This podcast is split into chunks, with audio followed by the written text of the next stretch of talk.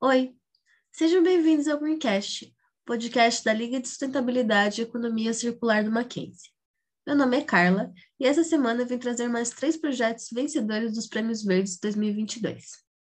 Só lembrando, o Prêmios Verdes é um festival que acontece anualmente, premiando dentro de oito categorias principais e quatro categorias especiais, projetos sociais e ambientais na América Latina que se alinham com 17 objetivos sustentáveis definidos pela ONU como meta para 2030. Infelizmente, esse ano a gente não trouxe nenhum prêmio para casa, mas o melhor dos espíritos esportivos e também como fonte de inspiração né, para projetos locais, vamos prestigiar alguns dos projetos vencedores. Dentro da categoria de sustentabilidade, o vencedor esse ano foi um projeto dos nossos vizinhos argentinos chamado Boteias de Amor. Esse projeto propõe a transformação de resíduos plásticos em madeira plástica reciclada, que pode ser usada para a construção de moradias, escolas, playgrounds, mobiliário urbano beneficiando toda a comunidade de Buenos Aires. Para que essa transformação aconteça, o projeto traz a conscientização e a responsabilidade de volta para as mãos de consumidores.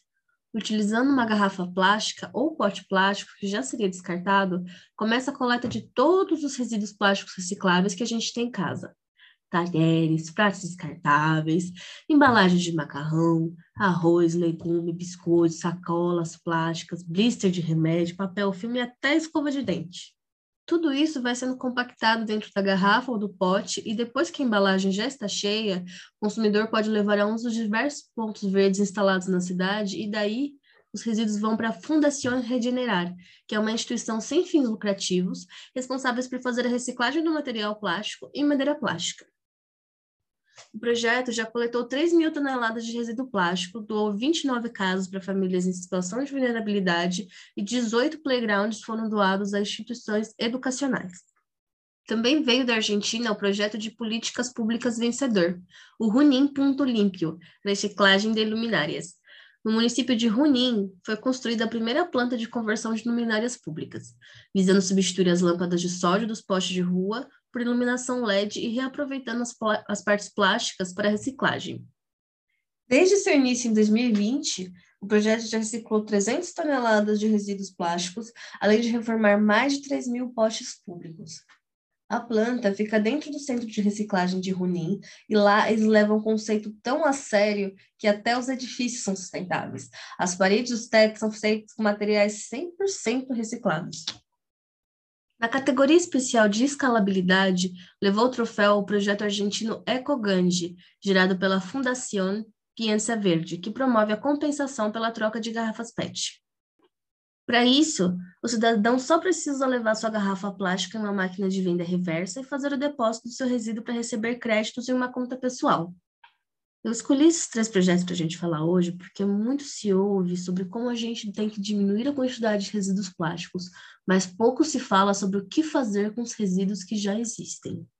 O plástico foi inventado em 1907 e ele proporcionou melhoras gigantescas na saúde pública, com seringas estéreis, materiais estéreis, até luva de borracha, gente. Borracha também faz parte da categoria de plásticos.